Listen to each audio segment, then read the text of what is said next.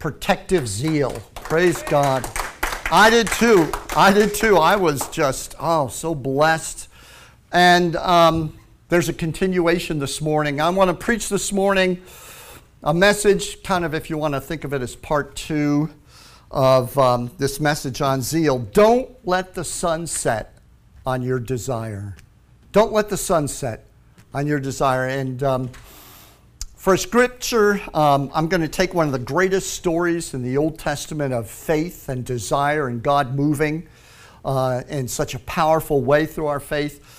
From Joshua chapter 10 in the Old Testament, the Battle of Gibeon. And uh, some of you may not be aware of this, so um, I'll read the text and then we'll go through it and share. And I believe the Lord will bless you. Praise God. Joshua chapter 10. Before I begin reading at verse 7, let me just at least give you a little bit of a background.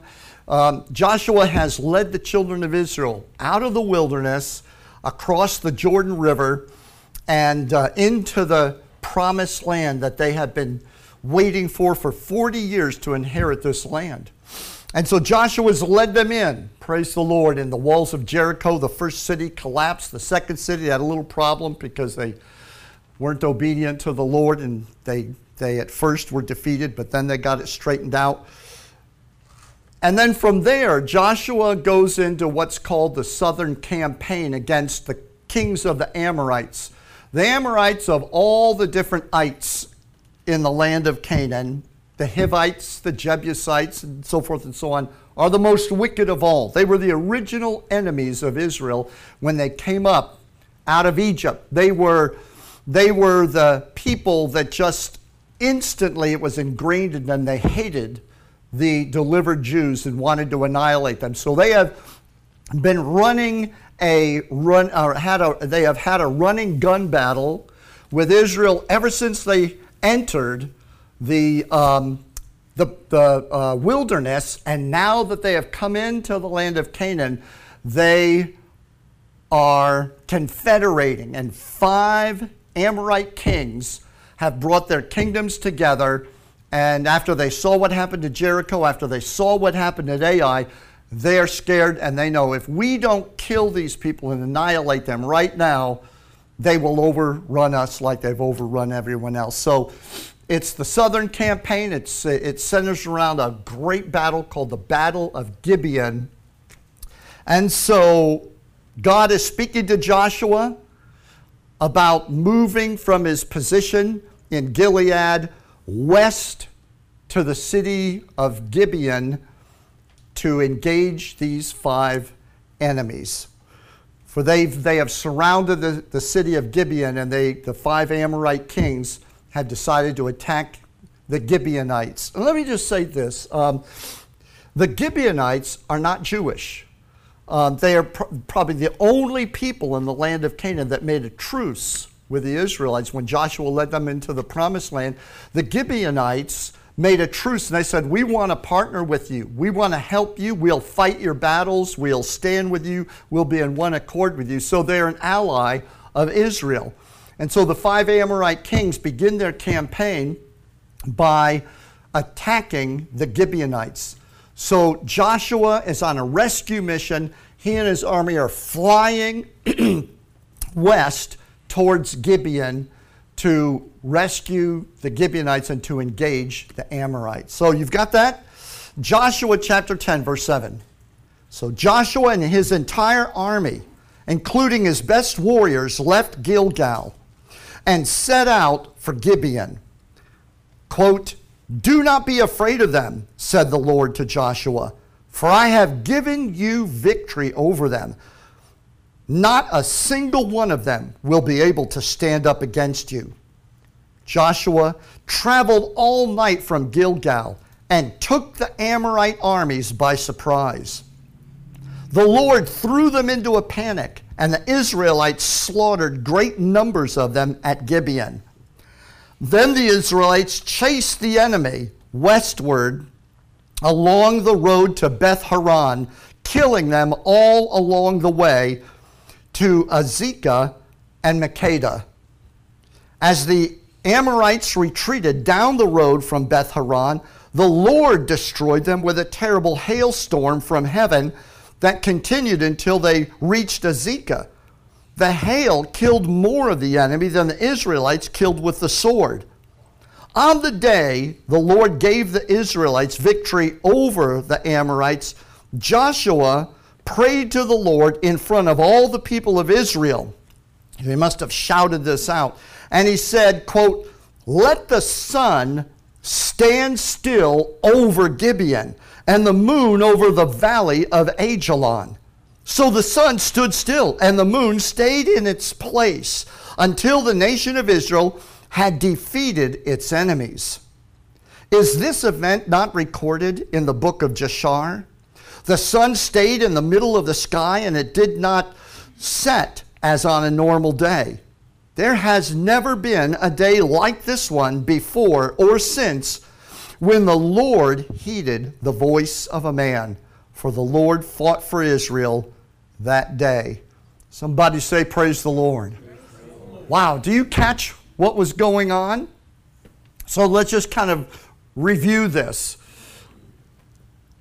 Um, Joshua gets his army, and they push all through the night. And before the sun comes up, they are there at Gibeon, where the Amorite armies, the five Amorite kings and their, their people, have surrounded the city and have attacked Gibeon. And he surprises them in a pre dawn attack and confusion hits the ranks of the Amorites, and the Israelites are just picking them apart. And so the Amorites begin to flee westward. Now, this is, they're moving westward into a mountainous area, and they move towards a pass through the mountains called Beth Horon. But once they get to Beth Horon and all the way to Beth Horon, the Israelites are picking them off and killing them as they go as they hit the pass of Beth Horon, Beth Horon, when you go through the pass, it slopes down into a kind of a slight grade into more of an open area. So as they're going down into that area, and with the possibility, if they get out ahead of the Israelites, of escaping and being able to cut across the valley of Ajalon and up into the hills, God decides to get in on the program and he starts sending, I don't know how big they were, but they were something because they were killing them. Giant hail balls of hail start raining down, and the Bible says more were killed by the hail than, than Joshua and his men were killing. So now it's, uh, it's about midday, it's around noontime. And all this has happened. But Joshua sees that there's still a substantial confederated army that's, that's, that's operating and that's trying to get away. And he realizes we don't have enough time. Even if we fight throughout the rest of the afternoon into the early evening, we don't have enough time to wipe them all out. Joshua remembers the word of the Lord. When you enter this land, wipe out the Canaanites, wipe out the Amorites. Don't leave a single one living in the land. Now, I don't have time to go into a commentary. I know that. Uh, kind of abuses our 21st century sense of sensibilities, but in context, if you saw all of the context, you would understand why God gave that order. By the way, this is the promised land that God has given as a gift to Israel, but it's full of enemies. So, so Joshua is zealous, and he realizes if these guys escape into the hills and they make it back to their cities, See, the kings have led their armies out of their cities, so they're out in the field. You don't want to have to go fight five different cities that are heavily armed with all of their armies in those cities. But while they're out in the field, and you've got this great advantage and God's with you. Let's get this done. That's what that's what Joshua's thinking. So he sees I've got about a half a day left, and so Joshua sees the sun overhead and, in, and he shouts so that all Israel can hear him. He says, Sun, stand still over Gibeon. Now, Gibeon is to his east, and the sun has kind of come up there from the east. And he sees the valley of Ajalon, and the moon's still in the sky. It's one of those days, maybe it's a new moon or something. And the moon's kind of in the sky. So he says to the sun and moon, Stand still, don't move until I have wiped out all of our enemies. By the time the day is finished, and it's actually probably two days rolled into one. The sun stood still and did not move, so to speak. Now, we know the sun really doesn't move. How many of you know that God's not picky? That he's not a legalist, and just because Joshua said, Sun, stand still, God didn't look at him and say, You didn't say that prayer in a very scientific way. Because we all, you know, we, we I know that the sun doesn't move. No, God knew exactly what he was saying, and more importantly, all of the thousands and thousands of, of uh, people that heard him in Israel, they needed to know and understand what he was saying. So he said, Sun, stand still. God said, Right, you are.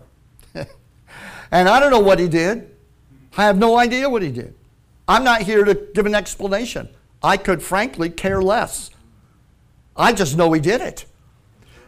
And so this went on, this daylight went on for, for probably at least 12 hours, more than it should have, until they had so defeated picked apart and annihilated the uh, five Amorite armies that the Amorites, from that day forward, never reconstituted into a significant fighting force. For the next hundred years, couple hundred years or so, the Amorites were just simply a defeated, disorganized group until finally they were wiped out during the time of David. The last of them were taken care of. And by the way, I would just mention this to you as we go into this story that when the Amorite kings, because Amorite kings were leading their armies, right? So if you're in one of those armies, you see your king out in front of you, it's encouraging. Your king's out there on a horse, he's leading you. So the Amorite kings were leading their armies. But when they saw, when they saw the hailstorm and the hail, they said, We're getting out of here and they took off. They left their armies. And the five of them went and found a cave in one of the foothills and went and hid inside the cave. But guess what? The Israelites saw them. And so Joshua got some of his men. He said, Go and pile a whole bunch of rocks in front of that cave. And uh, let's go on. Let's get back in the fight. We'll come back and deal with these guys later. So after they had wiped out, after that two day or whatever it was uh, uh, battle, they came back, pulled the five kings out, wiped them out, and stuck them up on poles before the sun. Um, and so uh, those five kings, I just thought that was amazing that, uh, that the, the kings, when they saw that uh, God was using nature against them, they said, oh, we can't fight against nature. And uh, they went out and hid in the caves. Now, we are not talking about fighting Amorites today, praise the Lord but we are wrestling against powers and principalities that are just as bent on the destruction of Christ and his people and the annihilation of his church and of his body. And so this is very apropos. What I want to focus on for the rest of my message this morning is how God used Joshua to do what happened. Because at the end of the narr- narrative, it says, There has never, ever before or ever after been a day like that when, when God hearkened to the voice of a man and made the sun to stand still. What kind of faith was Joshua operating in? I want to talk about that this morning. And there's a little hint of where we're going in that title Don't Let the Sun Set on Your Desire. So, the first thing that I want to say to you is make God's purpose your desire. Let's start there. Because I think a lot of Christians like to take the technology of faith. They like to read um, scriptures in the New Testament about faith in the Word of God and planting the seed and speaking the Word and commanding the mountain to be removed. And, and all those things are scriptural. They're all things that Jesus said to do. They're all um, examples of how we use our faith. And most Christians like to just kind of jump into the technology of how we use our faith. But there's a whole foundation that supported that that is exemplified in the life and in the actions of Joshua. And that foundation is that Joshua made God's purpose his desire. Joshua wasn't just running around the hill saying, These Amorites are nasty people. We need to get rid of them. The world would be a better place without these Amorites, so let's just wipe them out. He didn't come up with that idea. He didn't say to the sun, stand still, because he was in his battle against it. He was not doing his will, he was fulfilling God's plan and purpose. He was zealous for the will of God, so much so that he had allowed God to deal with him and bring his own passion and desires in alignment with God's will. Now, we all say, Lord, let your kingdom come, your will be done. But how often do we really work, work in our lives to bring the things that we desire in line with God's purpose? Lord, what is your desire? What is your purpose? So that that is what I want more than anything. So much so that I will abandon things that I'm interested in to go pursue the things you're interested in. I realign my desires, I realign myself with your purpose. Remember, God said, Do not be afraid of them, the Lord said to Joshua, for I have given you victory over them. There's the first key to faith. God said, This is my purpose, this is my plan. I have given you victory over them. Sometimes when we go and engage our own enemies or engage our own plans and purposes, not necessarily in the scope of God's will or God's plan, we try to use those principles of faith. And they just don't work quite as smoothly as apparently this sun stopping, mountain moving faith that Joshua was operating in. They just don't seem to unfold and work like that because in those things that are outside God's will, God has not given us the victory. But God said, Look, I've given you the victory. I would rather fight the battles God's given me the victory over, Terry. I have fought a few battles that God did not give me the victory over. I know the difference. And when I fought a battle that God's given me a victory over because that's what He wants, and I passionately pursued that because I wanted it like He wanted it, that's when that mountain moving faith, that sun stopping faith, shows up. Somebody say, Praise the Lord, if you're beginning to see where we're going with this. Listen, if I could hear Joshua say, when the Lord said, I have given you the victory, I could hear not Joshua, but maybe some of his men, or maybe we who are sort of watching this, this story from the sidelines. Well, if you've given me the victory, why do I have to fight? I mean, if you have given me the victory, why do I have to fight? Why don't you just fight? Why do I have to go through this? Why do I have to engage the enemy? Why do I have to pursue things and go through struggles and, and uh, risk being wounded and uh, use up my time, my strength, my energy, my fortune, my health, everything in pursuing the thing you've given me victory over? Why do I have to fight if you have given me the victory? How many of you see the sense in asking a question like that? Well, the answer to that question is very simple. It's because true faith walks on the legs of desire. Faith, true faith, is not based in some mental acuity, some mental ability to grasp the truths of the Bible. Those are called beliefs. And everybody's got beliefs. And you can have very accurate scriptural biblical beliefs and absolutely no faith. See, no faith, ha- uh, faith, real true faith, has legs. And the legs of faith is desire. Desire provides faith, the legs it needs to move on. In fact, David said in Psalm 27 4, one of my favorites, one thing have I desired, that also will I seek after have you noticed that when you truly have desire that God's put in your heart, you put the effort into seeking after it? If you have desires but you're not seeking after it, guess what? You're going to end up being a frustrated Christian. You're going to be frustrated and wondering why God isn't blessing and per, per, uh, preserving you. But true faith has the legs called desire. Listen, your faith will never travel beyond where your desire has stopped and settled. If you are wondering why you haven't progressed any farther in a particular thing that God's put on your heart, It's not because your faith fell apart. It's not because your faith failed. It's because your desire settled. Your desire stopped. When desire settles, when desire is satisfied, when desire stops pushing, faith stops working.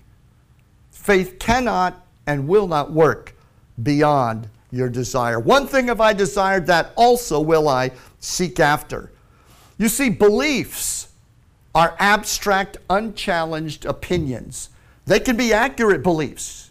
You can believe that uh, by Jesus' stripes we are healed. That's a theology. But in the life of someone who's passionately with desire pursuing Jesus as their healer, it's not an abstract opinion. It is something they are moving towards. Real faith is always moving on the legs of desire. Beliefs, as I said, are abstract, unchallenged opinions.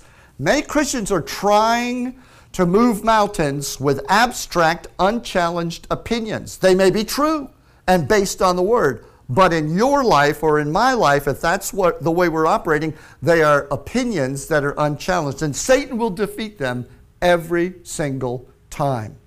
But real faith Real faith, unlike opinions, real faith is always a place that you're going to. If you want to think of what is faith versus beliefs, beliefs are static, they don't move, they just sit there in your life. But true faith is whatever you are pursuing. Faith shows up when you're going somewhere. Praise the Lord. You can't defeat the devil with opinions, but I'll tell you this you must be on the move with faith, for the devil cannot deal with and will always have a hard time with a Christian that is moving beyond their opinions and their beliefs and moving into pursuing what God has put in their heart and their faith is operating. The devil can't hit a moving target. He's got to get you to stop. And the only way you get a Christian to stop is drain their desire, stop their desire. Get them to be satisfied. Give them whatever they need to be satisfied. Some people have just grown as much as they want to grow and they're not going to grow anymore. Their desire has been satisfied. On that day, faith stops moving in their life. They are settled with beliefs. They're farming and settling with beliefs while people of faith are still moving like pilgrims and strangers. They're pressing in to the things of God. Somebody say, Praise the Lord. I like the way Jesus said it in Matthew chapter 9, verse 2.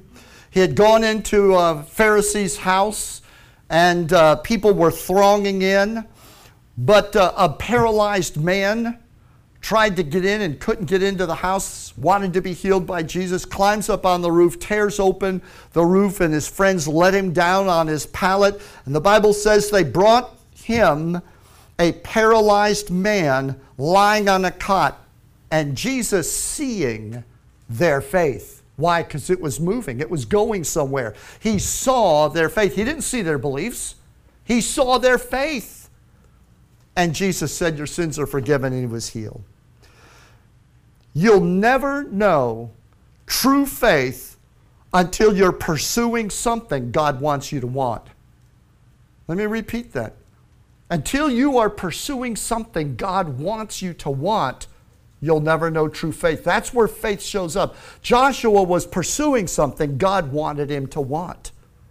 That's why I began by saying, real true faith, the secret is make all of your wants and desires align with what God wants. And I ask you this question. Certainly not to condemn anyone, it's a convicting question. It certainly convicts me. So I figure, why should I, you know, why should, why should you go unpunished? So I ask you the question the things you desire, that you truly are pursuing or desire, are they the things that God wants? Oftentimes our faith is crippled.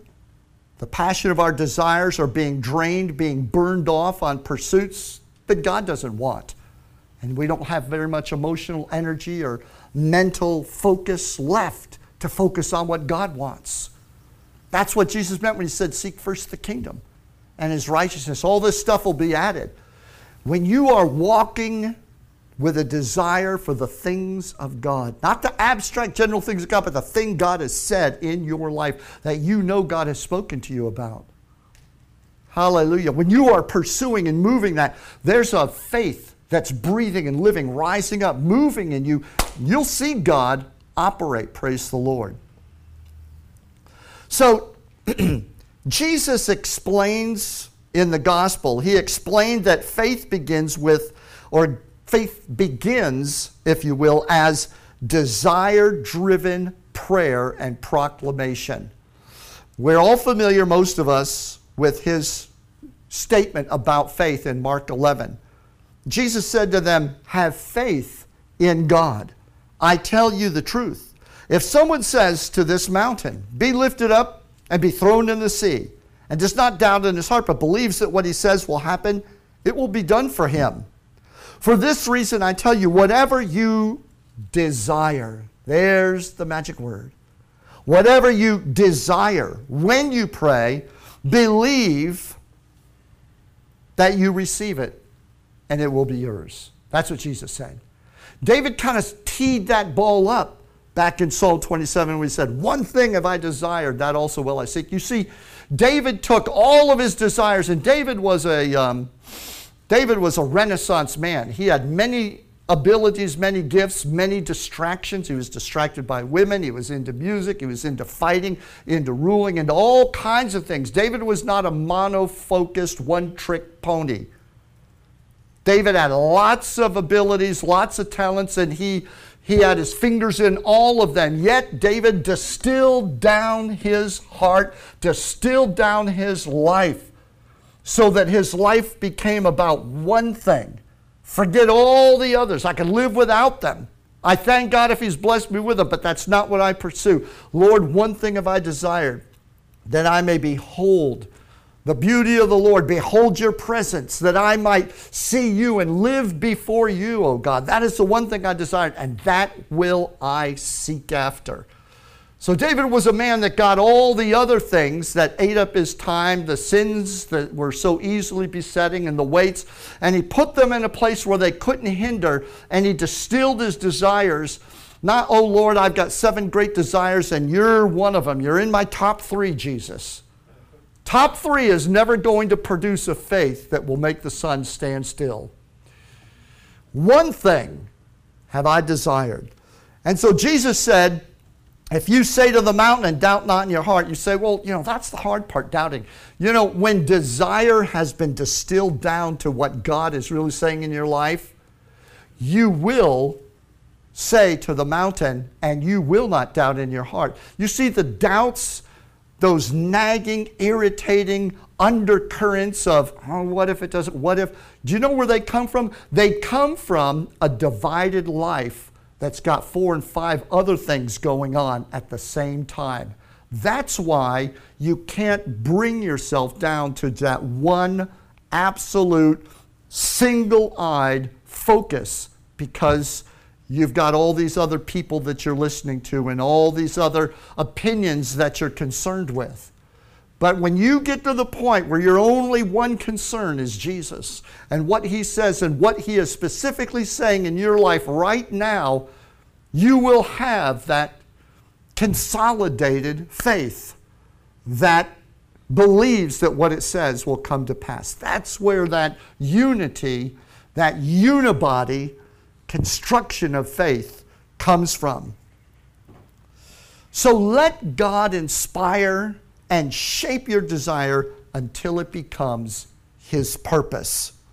Then God's mountain moving faith will arise in your life.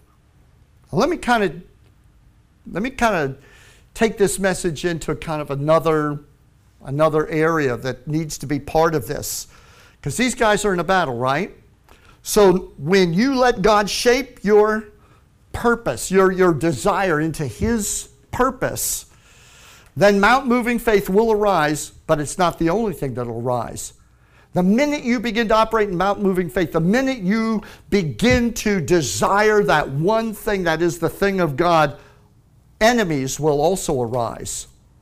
Nothing brings enemies out of the woodwork like the will of God inserting itself into your life. The minute you do it, the enemy is going to show up to fight it. Why? Because he's God's enemy. And wherever he sees that God has put his foot down in somebody's life, he will show up to oppose you. He'll show up to distract you. He will show up to try to scare you into defeat and wipe you out if he possibly can. Have you ever noticed God gave Joshua and the Israelites the promised land? Everyone say promised land. Imagine if you'd spent 40 years in the wilderness and, and for 40 years, your children, your parents, your grandparents, everyone's talking about, oh, the promised land. Spies went in, they had corn this big, pots of honey like this, vegetables like that, the land flowing with milk and honey. Imagine their expectation. Imagine this. There's no place like, and it's ours. God says it's ours, the promised land. I can't wait to take hold of it. But have you ever thought it was a little peculiar that the gift, the promised land that God gave them, was filled with enemies? Wow, thanks, God. Has God ever given you something and it had problems there were issues. You had to deal with things. You were expecting a ready made house, but what he did was he gave you a pile of materials and some time to work on building it. Wow, thanks for the promised lands full of enemies. That's how God that's how God operates. You want to know why? Because God knows he can do it. He knows he can do it through you. If you will make His will, His purpose, your desire, God has every intention of raising you up and using you like He did Joshua. Five Amorite kings, big deal. So what? You're going to fight them, but you will be victorious. I have given you the victory. God's purposes are always surrounded by forces that are dead set against them. Always. Whenever you step into the purpose of God, you are stepping into an, you're stepping into the octagon. And there are like the gladiator. I don't know if you all saw that gladiator movie years ago. You're thrown into the gladiator pit, and there's all these dudes in there with all these different ways to kill you, and they're all coming after you. That's your blessing. That's your hair. That's your gift. God says you're going to rise up, you're going to dominate, but you will fight the fight of faith to lay hold on eternal life. 1 timothy 6.12 fight the fight of faith and lay hold of eternal life. Well god why don't you just give it to me? I did give it to you. Now go defeat the enemy with it. That's eternal life. We want fightless life. We want stress-free life. We want difficulty-free life. We want enemy-free life. Come on somebody. You sound like people that don't know what i'm talking about. Praise the lord do you understand the world that you live in? Do you understand that this world is a fallen world for the time being and that it is being run by a devil that doesn't want God to repossess the nations of the earth, take control, bring Adam's blessing back into place through Jesus Christ? Enemies that are the God is not trying to hide you from the enemy, He's trying to dangle you in front of the enemy.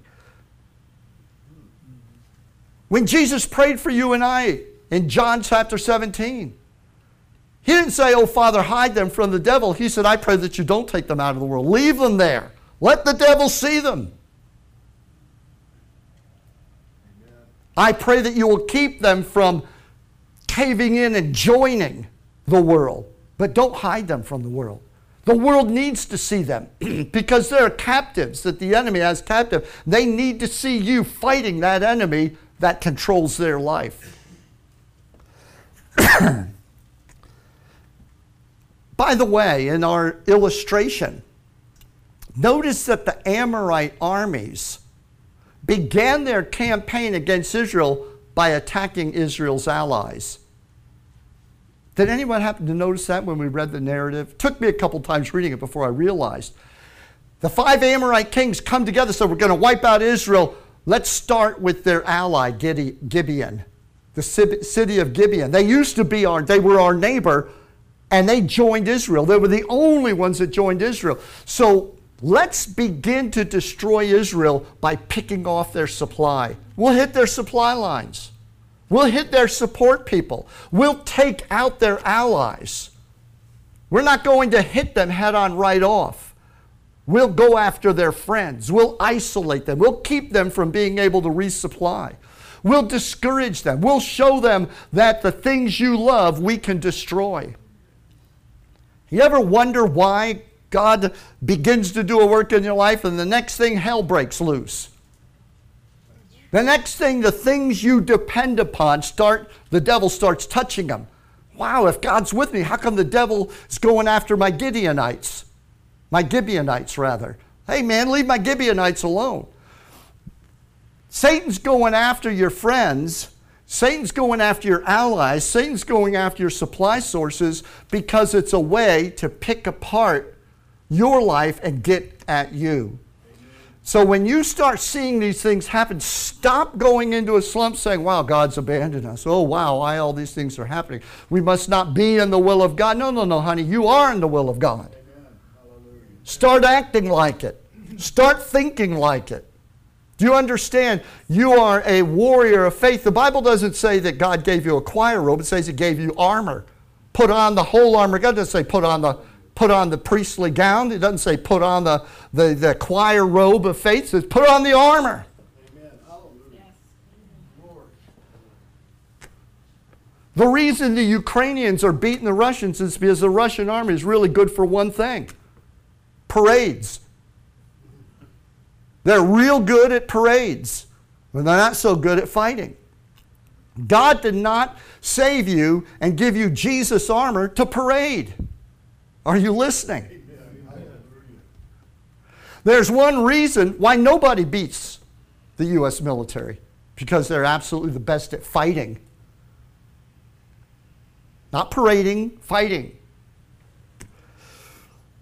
So notice that, that, that, that the enemy begins his campaign by going after your allies. The other thing I want you to notice why did God jump into the fight? It seems like Joshua really had a pretty good handle on it. Came on him at night, was picking him apart, chasing him along into this valley, and but God decides to get in on it, and he winds up killing more with hailstones. The Amorites worship nature. The Amorite gods were gods of nature the hail, the sky, the rivers, the mountains. That was their gods. So, what did God, what did the God, what the God of Israel, what did your God do? He said, Your gods have abandoned you. Guess what? They're throwing rocks at you. Your gods have turned against you. Are you listening? When I pray over the enemies of the body of Christ, when I pray and stand and I take dominion over the powers of darkness that are operating in this country to destroy and to pull, I just simply command those hailstones to come down, those things that they trust in to fall apart, turn on them, turn against them. How did God defeat enemies? He, I don't know what he did to those, to those um, uh, I forget which, which group of enemies. I don't think it was, uh, I don't think it was the, uh, it was one of those ites. Midianites or somebody, had surrounded the city of Dothan. And then there was another one where they surrounded the city of Samaria. And, they, and many times the enemy would have God's people surrounded, and God would do something. I don't know. He'd go into the camp and just, I don't know, he went and clapped his hands, and they all went crazy and started turning on one another. But, but God knows how to make the enemy eat himself up. He knows how to open up the earth so that their trillions and billions of dollars in which they trust goes down the rat hole and they get nothing for it except broke. God knows how to fight battles in ways that you and I can't. And so God jumped in that fight because his man Joshua was hot. He was after it, man. He was zealous. When God sees zeal, he gets zealous. That's what I'm trying to say. God saw the zeal in Joshua and it excited him. He said, Let me have a crack at them. I'll use their gods against them. Hallelujah. I, I wish I could go on, can't say any more about that. Praise the Lord. You just have to get it or not get it.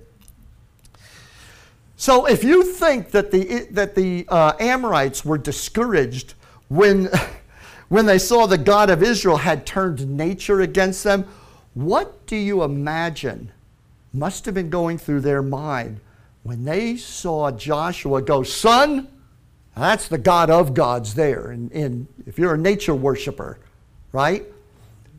Joshua commands the highest of their gods stand still, don't move while I wipe these people out. And they're probably thinking, wait, that's our God.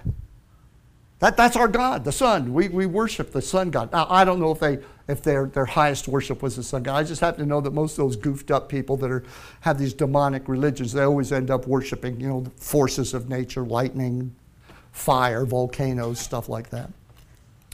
So, what do you think? God inspired Joshua, put it in his heart. Command the sun to stand still so that you have enough light to finish them off. And it was the enemy that saw that God hearkened to the voice of a man. And that finished them off. There was nothing left. The five kings said, We're out of here. We're out. We're, find me a cave. They ran, they fled. You can take every one of these principles I'm sharing with you this morning, take them home with you, put them to work. Matter of fact, I highly recommend, I'm not up here talking for no reason. I'm hoping you'll take these home and put them to work in your life. Can you say amen? There is no power in the world that is greater than faith in God's word burning in a heart of unstoppable desire. That was the combination going on in Joshua's life. So much so that God suspends the laws of nature to honor that kind of faith. There's a key to miracles. God suspends the laws of nature to honor the unstoppable heart of desire that is moving in mountain moving faith because it's like God. That's why Jesus said in Mark 11, 22, 23, and 24, have faith in God. Another translation says, have the faith of God or have God's godlike faith. The faith that God moves in, you operate like that. You take the time, and by the way, I stress the term time. It takes time. You have to develop a lifestyle that see, makes the things of God your greatest desire. That walk develops as you develop that desire in the things of God and start getting a handle on all the things that are pulling and picking your life apart in other directions. Mount moving faith doesn't wait to be cleared by nature and reason. Notice, any other general, any other person would just by reason say, well, we're running out of daylight. There's going to be enough of this army to get away. We're going to have to fight them. They're going to get to their cities. They're going to retreat. They'll get to their cities. And then we're going to have to go have these long, protracted battles to try to get these guys out of their cities. It's going to be a costly fight and it'll take a long time. Most people would just say, well, that's the way it is. We can't fight science. We can't fight nature. That's right. You can't fight nature if nature's going to define your desire and limit your faith. You can't fight science. If you're going to let science and nature be bigger or corral your desire for the things of God, you will never move beyond it. Remember what I said faith will never move beyond wherever your desire stops, and nature stops most people's desire. Well, sun's going down, we can't do anything about it. Isn't there ever anything that jumps up in you and says, wait a minute? God made nature. God made the sun. God can change this. Hallelujah. Now, I didn't expect you to stop the sun or throw mountains into the Gulf of Mexico tomorrow, although if you do, call me because that would be awesome. I'd love to see that.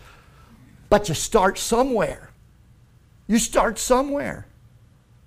Begin in your own house. When sickness and attacks from the enemy, when the obvious strategy of the enemy starts kicking the front door open and walking into your house, what do you do about it? Do you let science just take over? You all of a sudden, and I love doctors. I don't have to be one of these people that think, oh, doctors are of the devil and they just don't trust in God, they trust in the arm of flesh. That's nonsense. I've got an awesome doctor, family physician I've had for 32 years. He believes that Jesus is the healer, he's just kind of helping. Set things up for Jesus to do the healing. So I'm not one of these guys that has that s- stupid opinion about doctors that, that some Christians have. But I will say this if the minute the enemy kicks the front door and comes into your house, the very first thing you said is, well, that's about as far as we're going to get with that. And you start running, you know, to the arm of flesh. And by the way, uh, faith doesn't become disrupted just because you call the doctor. How many of you know that? I call the doc. I, I pop the aspirin and say, in Jesus' name, headache go. Boom, there go the aspirins. Praise God. So God suspends the laws of nature to bless that kind of faith.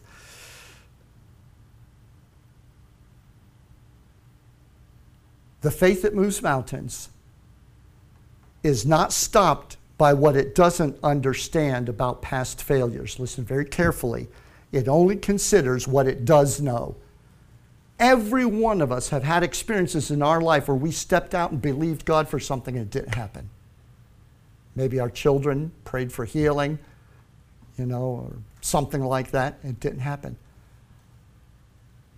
Um, I have a whole basket, giant basket, full of prayers of faith and standing on the word that I've prayed for people and for situations that did not receive the answer that I was looking for. And when I am confronted with something and I have to believe God, I stay out of that basket because I don't know what happened. I don't understand it. So, guess what? You can call me simple if you want, but I just keep my mind out of what I don't understand. I don't let it bother me. I don't care. I don't know why, and I frankly don't care.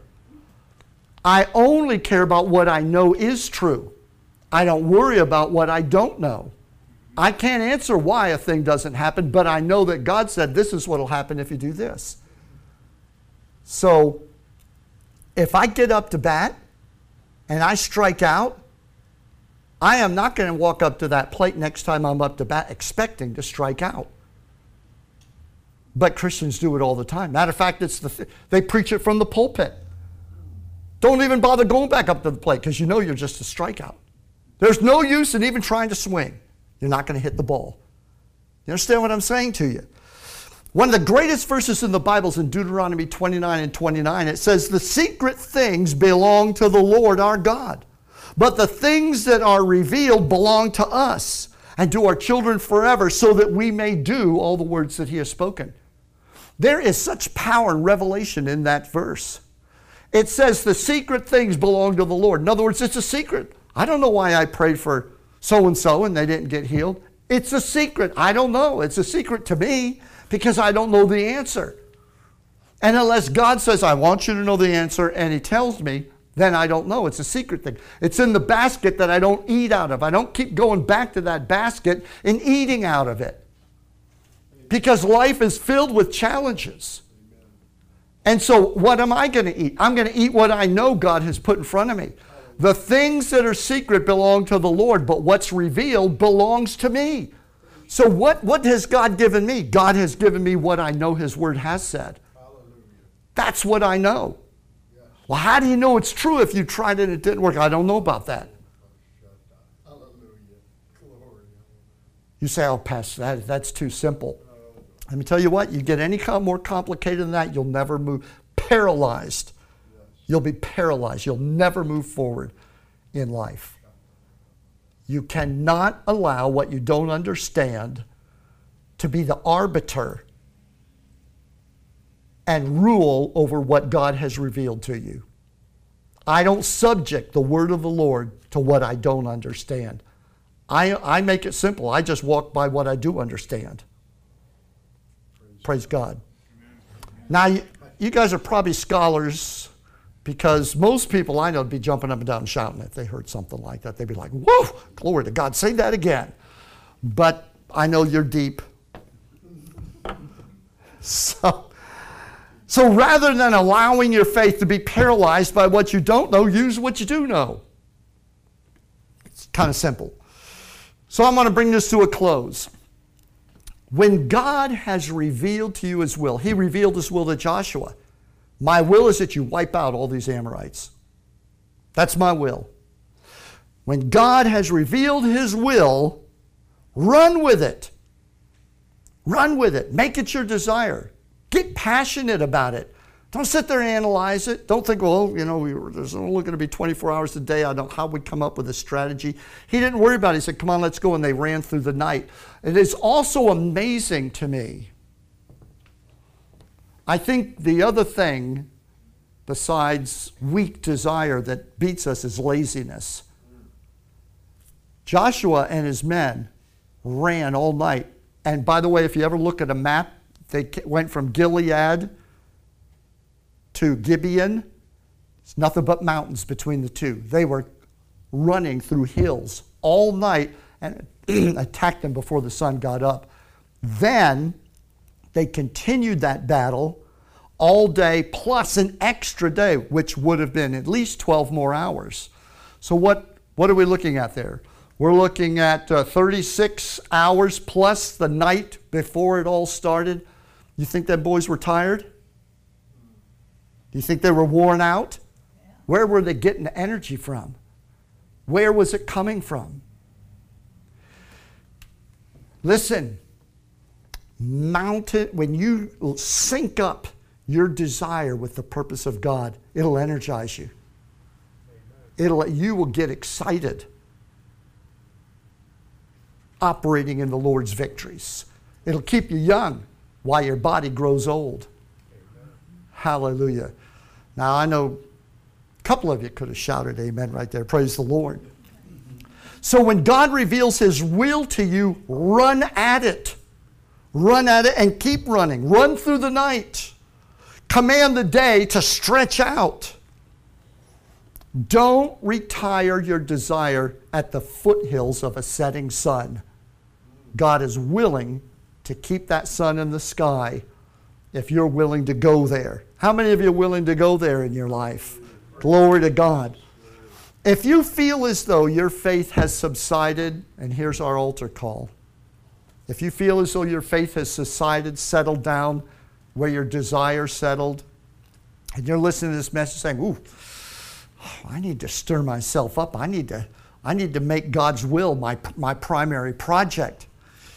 If you feel as though your faith has subsided, I want you to know, I want to, number one, encourage you. Your faith is still there. The Bible says God has given you the spirit of faith. He has put his faith in you. It is still with you, it has not left you. Stir your desire, and faith will arise. Stir your desire. Desire is the legs of faith. Beliefs sit there and think. Faith gets up and runs with the things of God. And I, if I keep going, I'll just be redundant. So let me stop, and I'd like you to close your Bible and stand with me this morning.